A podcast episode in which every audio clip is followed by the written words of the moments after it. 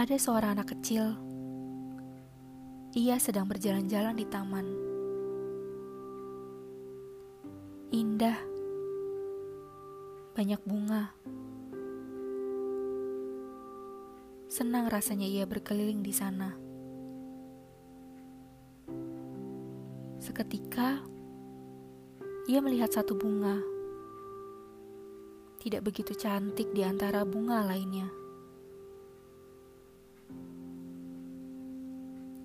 Bahkan ia sendiri tidak tahu mengapa ia tertarik dengan bunga itu.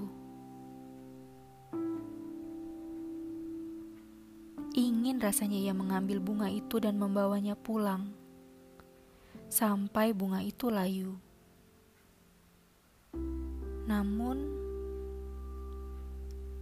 ia berpikir kembali. Kalau ia bawa pulang,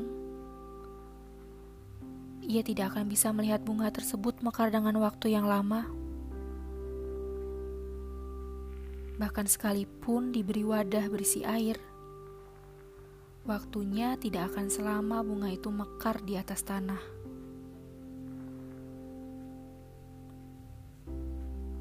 Ia merasa bimbang dan akhirnya pun sedih. Karena tidak bisa membawanya pulang,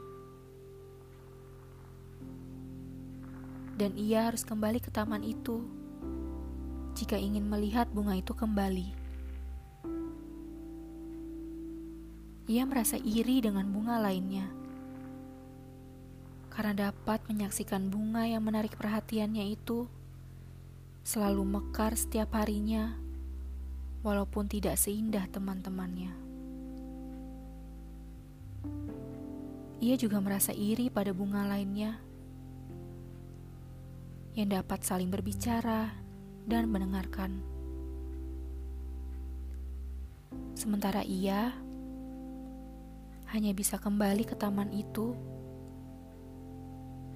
untuk memastikan bahwa bunga itu selalu dalam keadaan yang baik.